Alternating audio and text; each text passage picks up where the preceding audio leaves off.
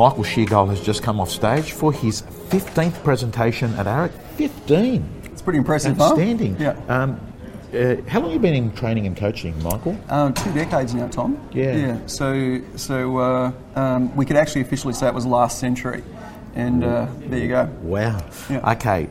The most important things that people need to hear in real estate at the moment. It was about the listing presentation, wasn't it? Yeah, it was. Yeah, shift to professionalism. And uh, if you've got to focus on firstly making a difference, you will make a dollar. You know, a lot of people have been uh, at AREC talking, I've got this com, I've done this many sales, I've done all of that, which is fine, but I'd love it to be shifting slightly to say, look at how many families I've actually helped um, get into property or how many families I've helped realise either a lifestyle or a financial goal. So it's a, just a nice little shift around, and I think when you start to communicate that way, both internally within, within yourself and to the team and to the market, it makes a big difference.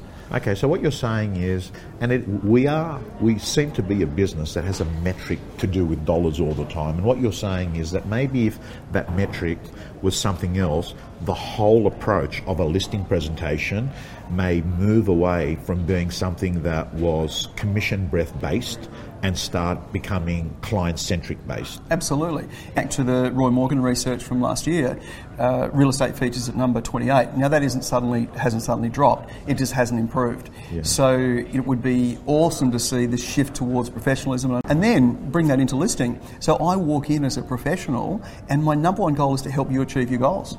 So I'm Yeah. tuned into that. It's not about me. This is Yeah. about you.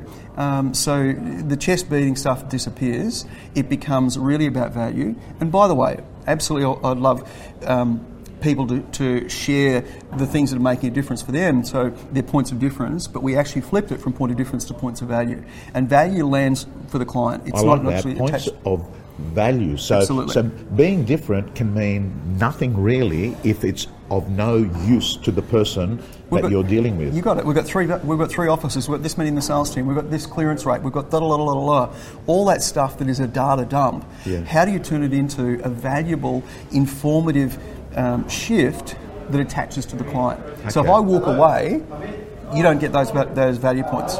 Uh, if I stay with you, you get those value points. Okay, and what was the last point that you think was critical in that listing presentation talk? There's two there that Right. come to my mind. The first one is the quality of the discovery. Yeah. So really stepping into the client's shoes. Right. Um, and you know, one of my favourite sayings is, is prescription without diagnosis is malpractice. Yeah, yeah. And so often agents are going out and say, I know what you need, this and this and this, versus just tuning in firstly what you do need, and then let me actually add some value to that particular So pathway. diagnose, then prescribe. Exactly. Yeah. Um, and then make sure you're actually telling a story that they that is relatable and lands for the client. Okay, and what was, I think you had something else on your mind as well. I think, um, uh, or I could be wrong. I just feel Well- like there was something brilliant that was going to come out of your Well, mouth there I- about listing presentations. I think the other thing is if you've demonstrated value Yeah. to the client, you've, you've delivered a really strong point of value, then you have the right and the responsibility to ask for the business. Um, Do you think you, you, think asking like Michael? Do you think like asking is interesting? Like asking, some people call it closing. Some people saying you know, uh, um, si- seal the deal or whatever. What's I- your view I- on that? I- well, I call it gaining a commitment. Right. So, so if you've earned the right, the natural, logical step is to gain commitment. You know, we talked about the the, uh, the disc profile earlier. You Yeah. shared that with the guys. Um, you know, high D. what? By the Uh, way, what are you? I'm curious. What do you think? Uh, I reckon your I. Yep. I'm, I'm nosebleed I Yeah. uh, and nosebleed D. Right. So I'm high I, high D. Right. Um, but you know, you've got a high D. They won't actually say, let's go ahead and make it happen. They want to show you to demonstrate that you have the ability to ask for the business. Because you can't ask me for the business. How are you going to actually represent me asking a client to actually pay more for my property? So just got Gold. to totally tune into that. Mate, this is why this guy's a pro. He's been doing it so long. Michael, thank you so much. Thanks, Tom.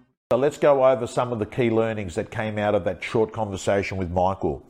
You know, without a doubt, the most important thing I want you to understand in the world of sales is this thing about features versus benefits. Feature is something like, for instance, a feature might be of you that you've been in business for 20 years as a real estate agent. That's the feature. The benefit is the so what. So what? So what? You've been around for 20 years. So what? What does that mean for me, the consumer? And I want you to begin this template in your head that every time you're selling to a client and you talk about one of the things that differentiates you, and he made a very, very good point where he talked about move away from talking about a point of difference and start talking about a point of value. Very important. But here's the deal being different about something may mean nothing to the client. So let's use the example of hey, so I've been in real estate in this area for 20 years. So what? Well, here's the so what.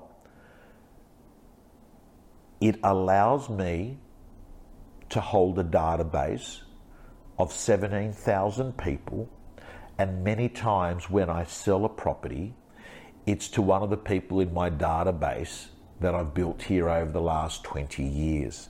And what it also means is that most people that are going to buy a home in the area are already somehow connected to me. So even if they're buying another agent's property, they're going to be checking in with me to see what I think of that property and the street. So one of the reasons I'd love you to list with me is the fact that I've been here for 20 years. If I ever am questioned by another buyer about a property they're looking to buy, I'd much rather be talking to them about that property with me representing that property than me actually not being the agent that's got that property listed. That's the so what. Let me give you another example of a so what. I'm the principal of the office. So what? Well, what that means is that as the owner of the business, the number one thing I care about is the credibility of the business, and that will mean that we never make errors that is going to tarnish the brand. You see, when you're the owner, you live and breathe real estate because you've got your brand on the line every day in the marketplace. So that basically means that by listing with me, I'll take more care than any other person can in this marketplace. That's just so what if you're a business owner? What if you're a new agent? How can you use that as an absolute feature slash benefit? Here's the feature. I want to let you know that I'm relatively new in real estate, but what that means is a big benefit to you. What it means is that I don't have 15 listings with me at the moment. I've only got one other. And what that means is the minute you appoint me, pretty much all my time and energy is dedicated to you. That basically means that I don't have a conflict of interest. If I've got a really great buyer that's got a lot of money, I don't have 20 other properties that I'm going to try and sell to them. Pretty much, your property is what I'm focused on. I can also tell you the fact that I don't have all these other properties on the market means that, hey, I don't have all this time taken up looking after all the owners. I look after you. And the last thing I want to let you know, as someone that's relatively new, I've got to prove myself in this marketplace every day. An experienced agent can feel that it's their entitlement to have your listing. For me, it will be my privilege to represent you. When can I get started? So, gang, I hope that what you realize watching this video is that every time you say something to a client, say to yourself, so what does this mean for the client? What's the benefit to them? The feature means nothing. It's the benefit that matters. Thank you. Speak soon.